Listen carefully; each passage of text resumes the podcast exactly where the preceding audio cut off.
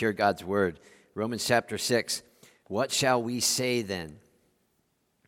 Shall we go on sinning so that grace may increase? By no means. We died to sin. How can we live in it any longer? Or don't you know that all of us who were baptized into Christ Jesus were baptized into his death? We were there, therefore buried with him through baptism into death, in order that just as Christ was raised from the dead through the glory of the Father, we too may live a new life. If we have been united with him like this in his death, we will certainly also be united with him in his resurrection.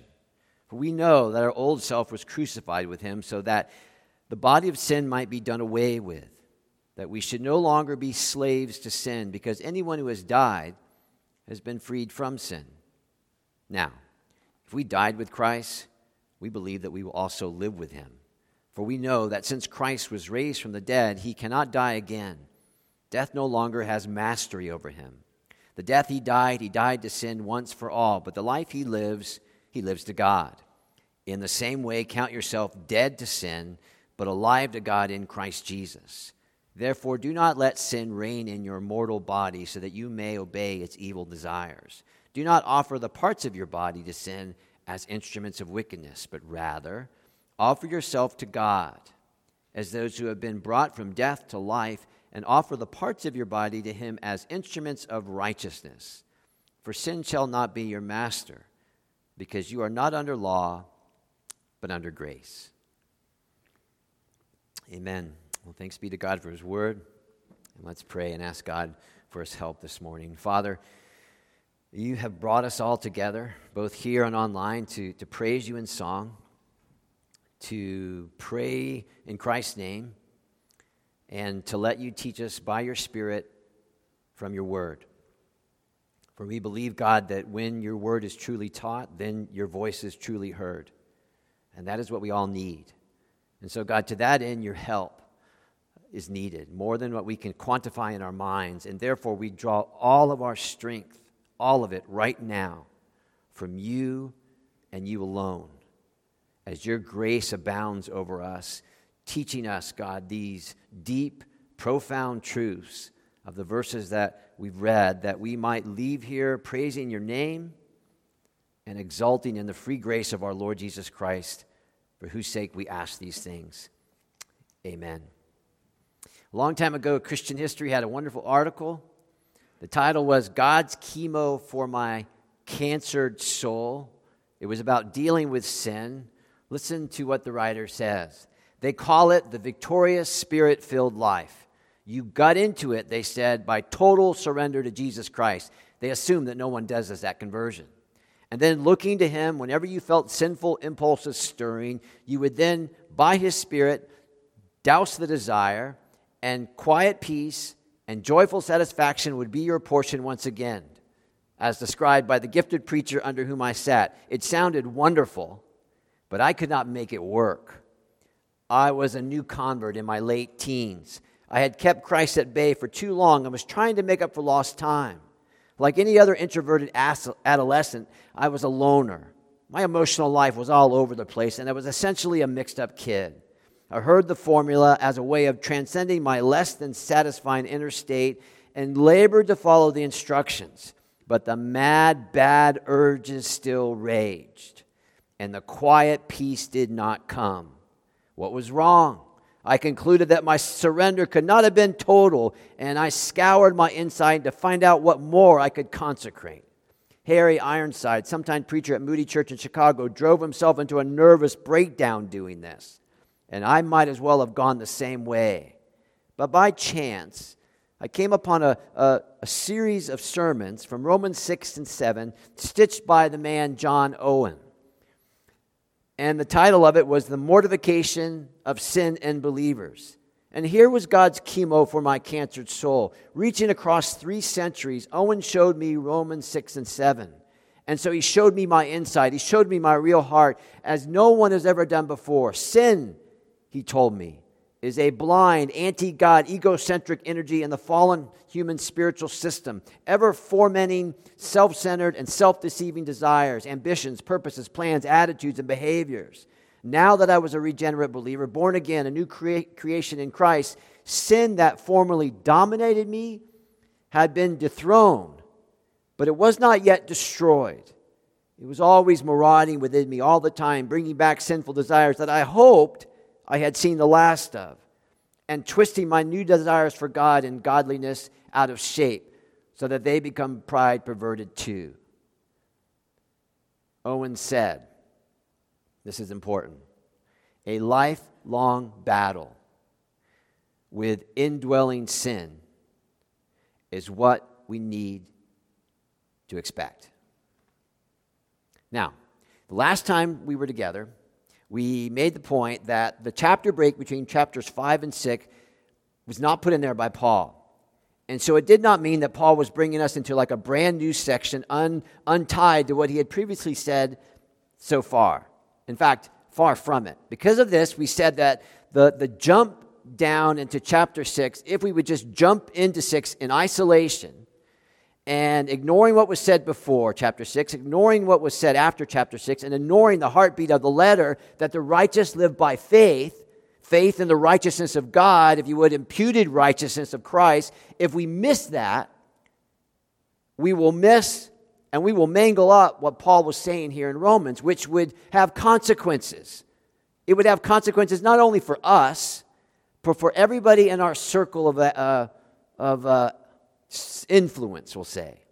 Indeed, in a moment, we're going to see that all of chapter 6 and all of chapter 7 will be an explanation, now listen carefully, of the final two verses of chapter 5. In fact, if your Bible is open, you'll see this.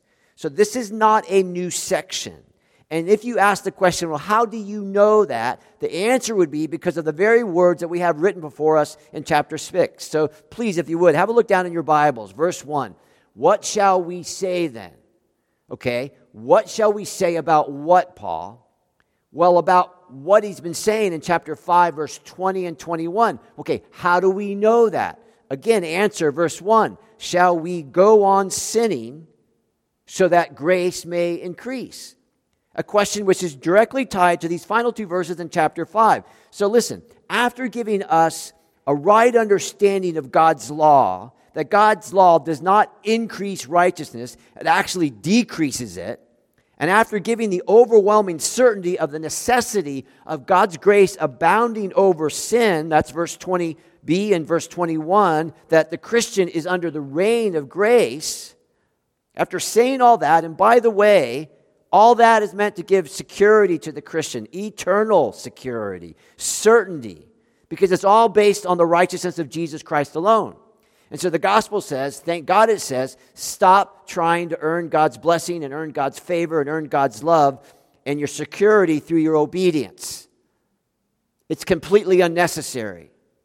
Rather, just repent and rely on each as a way of life on the grace of God given through the perfect obedience of Jesus Christ. So, so don't try to adorn yourself with good works to, to make you feel better with God. Because for the Christian, there is no problem between you and God at all. In Christ, we are captivatingly beautiful to our Father in heaven because when He sees us, He always sees the righteousness of Jesus Christ, which means nothing can separate you from His love. That's Romans 8. Nothing, not even your sin, because that's been dealt with. So, after giving us all that, Paul is saying, and he's going to say, that if a person is justified by God, through Jesus Christ. They're going to be sanctified by God through Jesus Christ. And one day they're going to be glorified, right? New body, perfect, forever, and um, infinite by God through Christ. All of it through the death and resurrection of Jesus Christ, as chapter 6 will tell us. Now, in light of that, Paul anticipates the question. Okay, and here's the question it's verse 1 Does the message of salvation by grace alone, that, that grace is abounding over your sin, does that lead you to stay unchanged morally? Right? So is it just like grace sent away? And please notice, in fact, you, you won't see this unless your Bible's open, that Paul is so keen on answering this question that he wrote down in verse 1 of chapter 6 that he's going to give it to us three more times in chapter 6 and 7 to drive us deeper into the multi-sided, beautiful, super hyper abundant grace of God in the gospel so that we can understand sin and law and grace. So look at chapter 6, verse 15. Same question. What then? Shall we sin because we're no longer under law but under grace? Chapter 7, verse 7. Again, what shall we say then? Is the law sin? Again, chapter 7, verse 13. Did that which is good, that's commandments, God's law, then become death to me? So I hope you see the point. Three times he answers, he's going to ask the same question that he asked in verse 1, and he's going to take all of chapter 6 and take all of chapter 7 to explain the last two verses of chapter 5. Namely, the law was added not to increase righteousness, but to increase, expose unrighteousness. That's what it says, chapter 5, verse 20. The trespass might increase. But not to worry, verse 20b and verse 21, where sin abounds, grace much more abounds. So that, verse 21 of chapter 5, so that grace reigns for the Christian. Because no matter, and listen carefully, no matter how far we excel in Christian graces, we will never be in the position when the grace of God will not need to abound in our lives. That's why Paul wrote that. So I want you to listen carefully. This whole section is primarily about defending and explaining justification and the great need of justification, and not just talking about sanctification. Sanctification is there, it's there. We won't be able to escape it, but it's tied tight to justification so that they are not separate stages in salvation. So, step one, justification. Step two, sanctification. They, they are different marks of the unbroken continuum of the gospel of God's grace in Jesus Christ. Because in the gospel, God declares us righteous and God makes us righteous in order that we will be stunned of just how, how gracious the God that we serve is. And, loved ones, I want you to think with me. Is it, is it not the gospel of received righteousness, which is right, as opposed to, to earn righteousness, which is wrong, is so radical? Because earned righteousness is the way of every other religion in the world. And so we need to recognize how dangerous that, that justification might sound to the do gooders of the world who, being good, is really their true God. Be good, that's my God. But there's nothing like the gospel in the world. It is unique among religions, it is unique among philosophies in the whole world, which means mere humans could not conceive of this salvation plan as it's given to us in Romans. We couldn't make this up. God had to do it. And all of it had to come, if you would, from outside of it. And so just think with me for a moment. All the big points which make the gospel go and make the gospel good are so otherworldly. They're hard to wrap our minds around. For example, wrap your mind around the virgin birth. I mean, we need that in the gospel. Explain that. I mean, the details of it. It's hard to. How about being given the righteousness of Jesus imputed? How do you explain that? How do you explain this? Christ fully human and Christ fully God at the same time. How do you explain the Trinity, Father, Son, and Holy Spirit? We need that in the gospel. How do you explain that the Son has to die, but the Son is God? So, how does God, God die in the person of His Son? Stay dead three days for real. And that's how God deals with our sin. You see? So the gospel is all outside of it. It has to be explained to us. And of course, it has to be re explained and re explained to us. That's why we say here a whole lot that when you preach the Bible verse by verse, you're going to preach the gospel Sunday by Sunday. Now, before we move to our first heading, I want you to ask yourself this question. Okay? You have a friend, or maybe a spouse, you have a child, or maybe a colleague, and they're Christian and they come up to you and they tell you, I am struggling with a certain sin. and it is just overwhelming me. It's killing me. And they want your help. What would you do? I want you to think, and I want you to be honest. What, what would you do? And would you take them to Romans 6 and to this section to give them aid. You, you know the party line, right? I mean, the, the normal things about praying and reading. And Would you take them to Romans 6? Would it be what Paul, under God, is doing here? Because he gives no techniques on how to be sanctified. He says nothing about how not to sin, but he does give deep theology to drive us deeper into the gospel. He takes us to the death and resurrection of Jesus Christ in chapter 6 and to tell us that we are not under the reign of sin, and he keeps tying us tighter and tighter to the person and work of Jesus Christ in chapter 6 and in chapter 7. You see, when you have shallow thoughts of sin, that's going to lead, to have, lead us to have shallow thoughts of God and shallow thoughts of our salvation.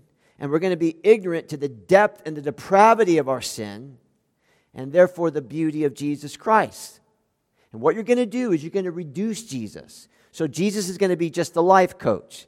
So Jesus helped good people that are kind of okay to be great. So he died so that we could have our full potential meet, you know, finances, family, future all squared away. Or we're going to have the housekeeper Jesus. We're not perfect, and we'll, we'll say that, but we're not evil. So we need Jesus just to keep cleaning our messes up. When you go into Romans 6 and 7, you need the Savior Jesus. You need to know that you were dead, that you couldn't make yourself alive, and you need his righteousness forever and ever and ever and ever. And so the larger picture here in 6 and 7, if you, if you kind of pulled back the, the, the, the camera lens, if you would, Paul is, is, is, is going to help us see things as they are. And it's not that Paul is going to help us sin less. I mean, it was only one trespass that brought this mess into the world anyway. But he's going to humble us and he's going to show us why would you ever sin at all? But you still do. He's going to be honest enough to say this in order that in the gospel, the grace of God will abound and our only boast will be in Jesus Christ. That's good news. That's good news. First point then, let's test our gospel. Now, we said that Paul, under God, has explained justification, and he knows the questions going to come. Again, verse 1. Okay, Paul, so you say we're saved by grace and not a good life, good works. All right, fine. However, will not that message, you just keep preaching that, Paul, is, isn't that going to leave us morally unchanged? Isn't that going to say, that you know, we're not going to have really any fight to fight indwelling sin? Won't that message just leave the door wide open to sin away and people will think, you know, no biggie, grace is going to keep covering me. So, Paul, aren't you soft on sin? Because what we need, I mean, this is what they say we need some law, we need some moral teaching, and then if we do that, there's going to be holy Joes all over the place. now, Paul's longer answer to that question is in verses 2 through 10. But the short answer is in, in, verse 1. Do you see it there? What does he say to that? He goes, By no means. In other words, are you serious? How can you say what you just said in the beginning of verse 1? No way. And verse 1 in the Greek is written in the emphatic, which means this is the strongest expression of denial which can be used in the Greek language. So if you could hear Paul's voice, Paul would be shouting, Are you kidding me? right? Shall we go on sinning so that grace may increase? Are you crazy? That's what he would say. In fact, some English translation says, God forbid that you say that. And what he's saying is, is that you really understood the dynamic of the gospel, the message of the gospel, the person of Jesus Christ, who is the gospel, it would be really hard for you to come to that conclusion. So let's just test our gospel. And if we do that, first, we're going to realize that when you read our Bibles and you come to see that the true preaching of the gospel of salvation by grace alone, through faith alone, imputed righteousness alone for our acceptance with God, that's going to leave the door wide open for the possibility of the charge of verse 1 in the beginning. We're being too soft on sin. You're making it too easy to be a Christian. And so, Paul, again, you're not teaching morality enough. You, you need to pick it up. Because if, and this is what they say, if we taught more morality, then we would be in far better shape than we are now. However, look at your Bibles. What does Romans 5:20 say? And, and in the future, we're going to learn what Romans 7 say. That Romans 5:20 and Romans 7 puts that morality thing to rest. If our understanding, our teaching, our preaching of the gospel does not expose us to someone saying, chapter 6, verse 1, shall we go on sinning so that grace may increase? Then I want to suggest to you it's not the true gospel that we're preaching. And I want you to bear with me as I explain this. First, if Paul preached or told, or anyone for that matter, preached or said, if you want to be a Christian and you want to go to heaven and be forgiven, you you have to stop committing sins. And you got to take up good works. And if you do so regularly and consistently enough, proving yourself in those things, then you can become a Christian. You have proven that you're, you've earned your way to God, that you've earned your way to be reconciled to God because you did the equivalent by your moral efforts of, you know, sending a note to God with flowers. By the way, God, we're good now. I made us right. And God, um, I did everything that is needed to get me right with you.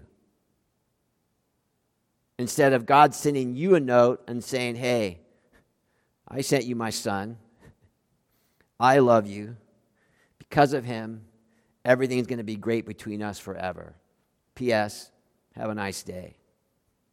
Think of it this way. Romans 5:10 says, "While we were God's enemies, we, we were reconciled to him through the death of his son." If you had a moral gospel, if you would, you change that, that, you know, God, I've stopped being your enemy because I've improved morally. I'm made up with you, God. I've turned over a new leaf. I've tried harder. I did better. And God said, That a girl, that a boy, you're finally good enough for me. Come over to my house. Let's be friends forever because you did it. And here's the point when we try to use our good works as any basis of our salvation, or the basis to maintain our salvation. Obviously, if Paul preached that kind of message, no one would have asked him the question, verse 1 Shall we go on sinning so that grace may increase? Because the whole emphasis would be on what? If you go on sinning, you're certain to be damned, lost. And only if you could stop sinning, then you could save yourself. And of course, how much sin could depend really on the region that you live in and the people you hang with.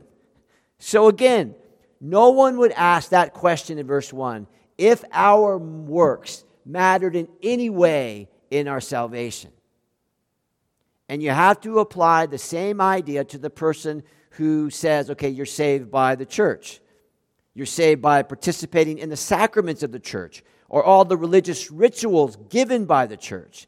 No one would ask you the question, if you believed all those things, no one would ask you the question, Shall I go on sinning that grace may increase? The whole emphasis would be on your rituals and, and the mechanics of religion and what you are doing and what you are not doing and how much of what you're doing, which is good, is it going to be enough? So again, no one would ask the verse 1 question Shall we go on sinning so that grace may increase? Because all those other things are no gospel at all. The misunderstandings and the questions and the condemnations about grace only come with the pure gospel. So there's a real sense when you preach the doctrine of justification, as Paul has done, it is dangerous. It's dangerous to preach, to teach, and to tell others to rely on grace for your entire Christian existence because it can be misunderstood. I mean, you know, that people will say, there's a person who doesn't care about living a good life. They're not serious enough about good works, and they don't think good works even matter.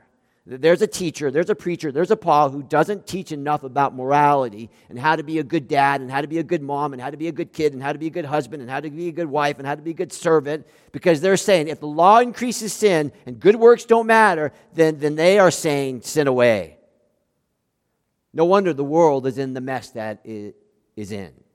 That's the thing that they say. But tell me when the world has not been a mess. Tell me. Tell me when the world has been great. And, loved ones, if that charge, the grace charge, doesn't come to us, it is because more than likely we're not really preaching or teaching or telling the one true gospel that Paul gives us in the pages of Romans. Listen carefully. So, during the, the Protestant Reformation, The charge would come from the church in Rome that the Protestant reformers, let me just quote to you what they would say. These men have changed the doctrine of justification in order to justify their own marriages and, and feed their own lust. Listen carefully. To shepherd a flock under the Church of Rome's flag, pre Reformation, 16th century, you could not be married. And so, what they did when, Ref, when the Protestant Reformation came and, and grace alone was just poured out to the world, they go right for the real abase stuff. You dirty little boys, right? You want to change the gospel because you just want to feed your lust. Sin away. You know what that reminds me of? It reminds me of C.S. Lewis's Ezekiel Bulliver. Did you ever heard of that? Ezekiel Bulliver? This is what it, this is what it means. So it's classic. Ezekiel Bulliver was a made up character by C.S. Lewis who could win any mar- argument every time. So if he disagreed with somebody or thought they were wrong in, in the argument they were having, he would immediately attack their character. Right? Go right for the, you know, the mean stuff. In other words, Paul likes justification because Paul likes to sin away. Paul preaches grace because he's hiding some sins. He's a massive sinner, which, by the way, he would say. But anyway, the Protestant reformers, they like faith alone salvation because they're filled with lust and they, they like girls, so they don't care enough about morality. You see? That was the charge last week. Remember, antinomianism, no law?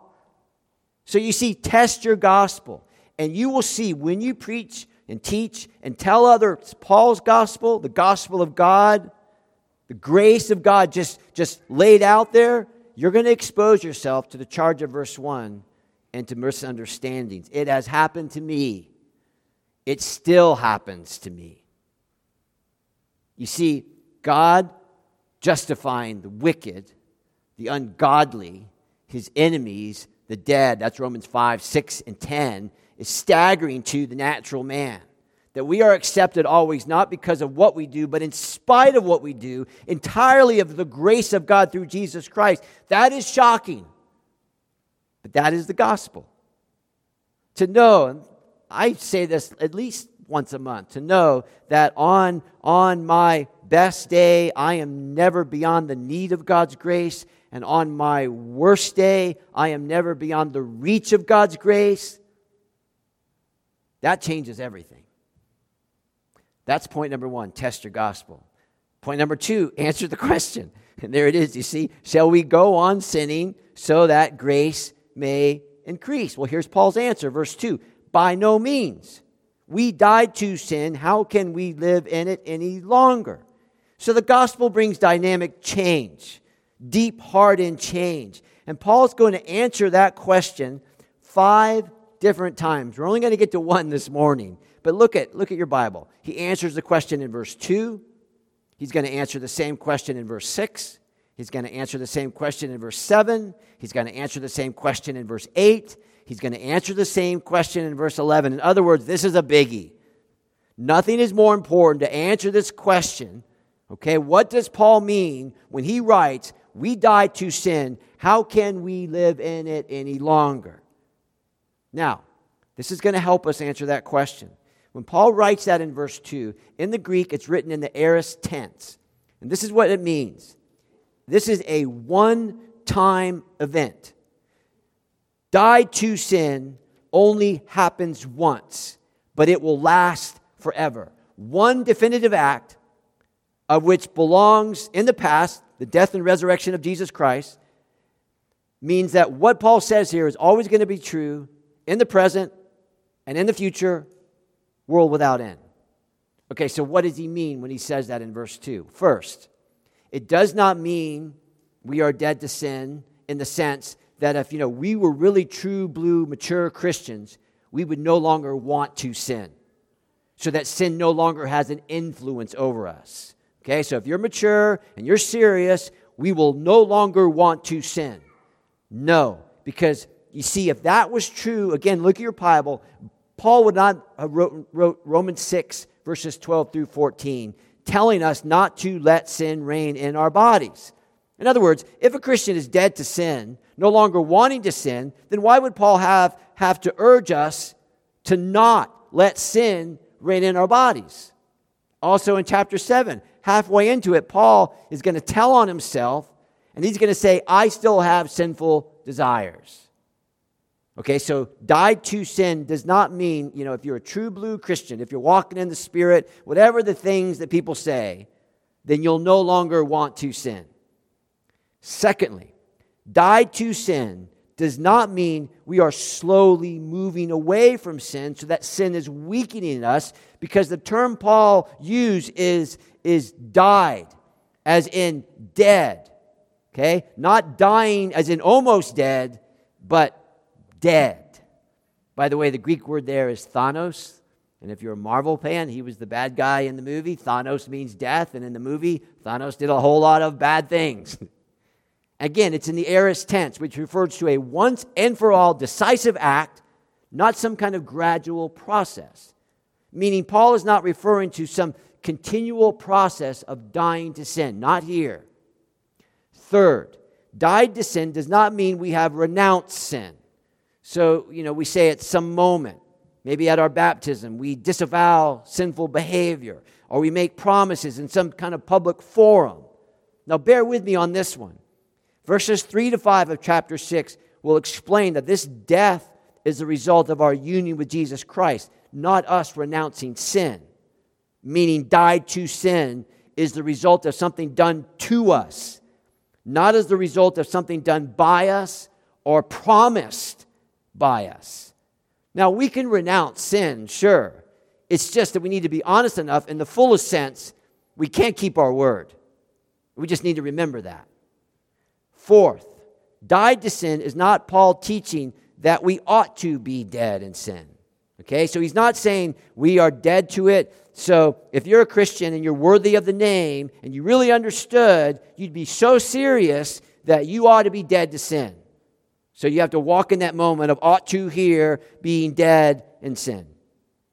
But there's no ought to here. He is telling us something which he's already which he's already said is true of us. Okay, so so in these bodies of ours, as long as we are in this body, we will want to sin. Sin's desire will be in us. We can renounce sin but we just need to be honest enough to know that we can't keep our word.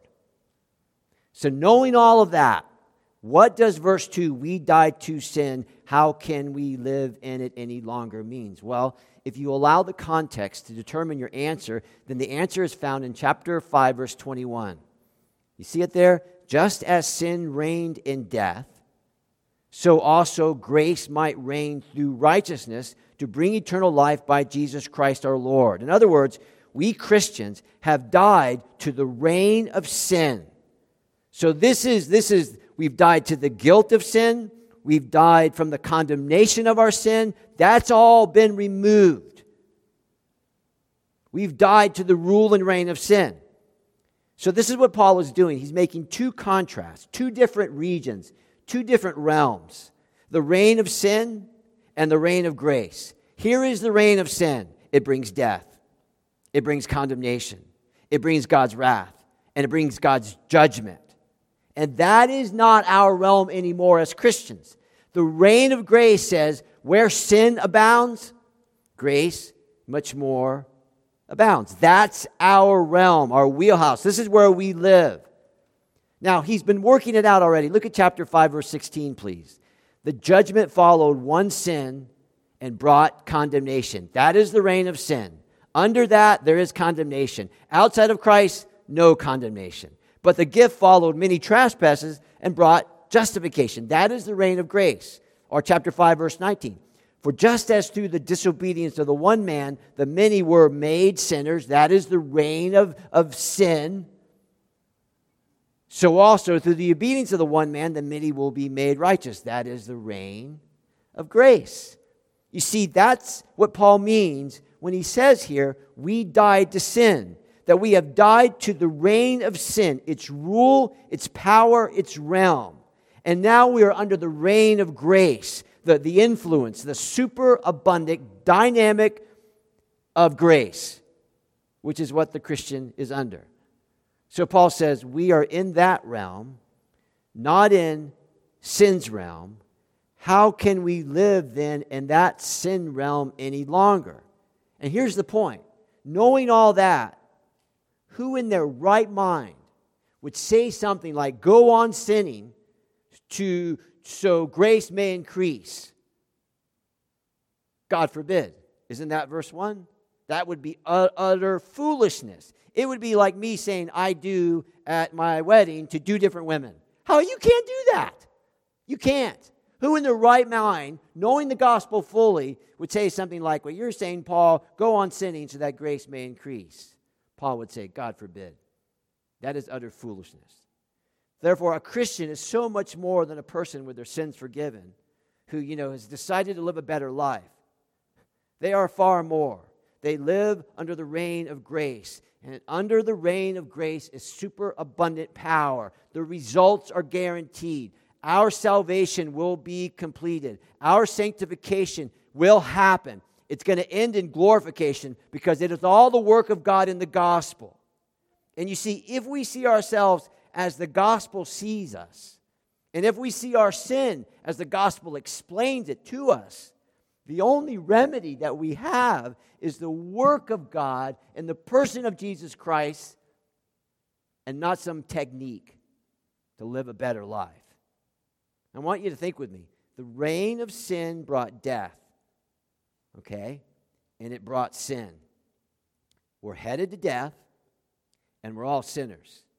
However, Paul says the reign of grace is so much more powerful. In other words, where sin abounds, okay, sin, death, condemnation, wrath, judgment, where all that abounds, all the result of the reign of sin, grace much more abounds. Okay, so how much more? Well, sin for the Christian, its power, its penalty is, has, and will be defeated because of grace.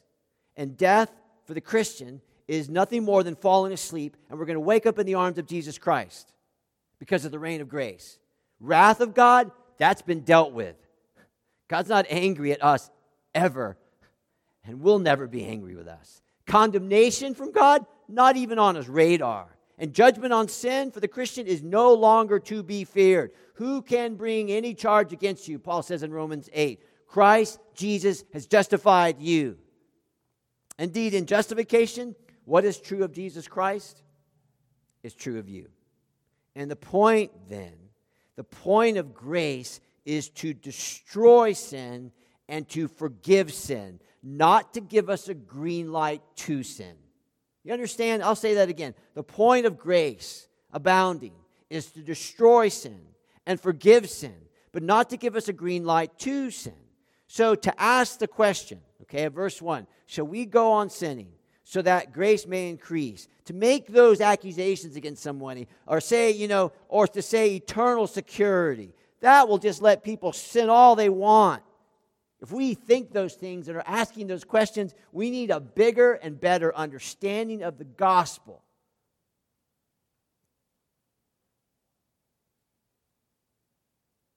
Hmm. And if you do those things, then you don't really understand the gospel. And let me just say this when the main message of the church to people about sin is stop, and here's how. Oh, it didn't work. Well, you're not trying hard enough, and you're not being serious enough. If that's the main message, all that does is bring death. 520 halfway part of Romans 7. All that will do is bring death. Which is why Paul takes the time to explain and to re explain the last part of chapter 5 and all of chapter 6 and all of chapter 7, as we said. Here's the point to give great big bowlfuls of law and great big bowlfuls of morality won't change a person. It actually works in the opposite direction. However, the death of Christ, chapter 6, verses 3 through 7, and the resurrection of Christ, chapter 6, verses 7, 11, That'll do. Because it will tell us God has already done everything necessary to make us right with his Son and to maintain that righteousness forever and ever, world without end. Okay, first point test your gospel. Okay, when they say too much grace, you know you're on the right track. Second point, answer the question. Okay, sin no longer reigns over us, but it still has power over us. So we better understand that a lifelong battle with indwelling sin is to be expected. It is not immature to, to deal with sin, to desire sin. That's just part of our makeup. Finally, work it out in practice. So, so if we begin at the beginning, the moment we become a Christian, we are no longer under the reign or the ruling power of sin. Paul says we no longer have to obey sin because it no longer reigns over us. Look at verse 14, chapter 6, verse 14. Sin does not have mastery over us because we are under grace. Okay, so grace reigns, and grace reigning means sin does not master us. In other words, st- sin still has power, no matter your age and stage as a Christian, but the power, uh, ha- the power, the no longer has the power to overpower you now, as it did before. Okay? So even though a lifelong battle with sin is to be expected, sin does not have power over you.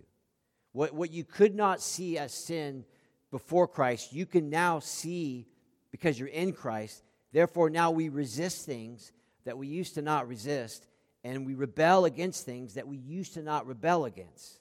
And that does not mean that sin is no longer within us or that it has no more influence or power within us. Nor does it mean, you know, if we just prayed more and just read our Bibles more and we kind of manned up or, or, or, or womaned up and stopped being so fleshly, then we can kill sin's influence once for all. No, that would be a lie. But it does mean that any of those things would be disingenuous and irrational to believe those things. So it means that sin no longer can dictate, can command you that you are not under sin's reign. Chapter 6, verse 7. Anyone who has died has been freed from sin. In other words, although we may obey sin, and although the Bible predicts and plans for us to obey, uh, obey sin, giving plenty of grace to forgive sin, the fact still remains that we no longer have to obey sin. So we will never get to the end of, of mortifying or killing sin inside of us because sin will always be in our hearts. It will always be plowing around and plundering, even though, even though it does not have power or it's not the dominating force. Sin is in our hearts, constantly expressing itself, always in disorderly di- desires. That will be part of our makeup forever and ever as long as we are in this flesh. So sin is like a, like a bindweed, you know, morning glory, I think you, you call them. It's always going to be there. It's impossible to get rid of in our flesh. And it's always extends itself into the heart in this case. So listen to Martyn Lloyd-Jones. The moment we become Christians, we are dead, completely dead to the reign of sin. We are out of sin's territory altogether. But now I imagine someone putting forward an objection. How can you possibly say such a thing? We still sin.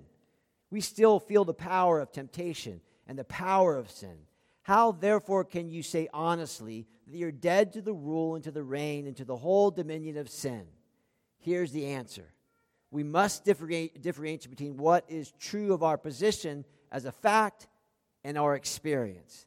What he says then is that every person in the world, Paul says, every person in the world at this minute is either under the rule and reign of sin or under the rule and reign of grace. It's either one or the other. He cannot have his foot in each position. Why? Because he's either in Adam or in Christ. So let's just work this out in the, in the practice of our life. The signs of, of life is that when we sin, and we will, it grieves us. Every sin. You know, not just the, the ones that we think are big, but every sin grieves us. And as we move along, we have a growing understanding of our sins, which means our sin list grows larger. And so we cannot live in sin because it's a distasteful taste in our mouth. And, and it is a disease. And we want to get away from it. If you like, sin drives us to live in the unfinished basement. Terrible example, but we sin wants us to live in that unfinished basement. But God says, You were meant to, to live on the first floor. And you know that. And part of grace reigning says, I'm going to pick you up and I'm going to keep getting you up those stairs because sin's not your home. The basement isn't your home, the first floor is, which means part of grace reigning is repentance. Because, uh, because repentance then becomes for the Christian a continual need and not just kind of like a one and done prayer. Paul says, We died to sin. How can we live in it any longer and remain unrepentant about our sin? And for me, this is, this is my personal experience. The older I get, the more I find the need to repent of my sins. Not less, but more. Because the gospel gives us knowledge and power to change our character and to change our behavior. But it's honest enough to tell me who I will be until that final day of glorification comes. So the law can't change me. Moral teachings on their own can't change me. They only make it worse. Just the gospel. We have a whole lot more to learn about Romans 6 and 7. And Lord willing, we'll get to do that next time. Thanks for your attention, and let's, let's pray together.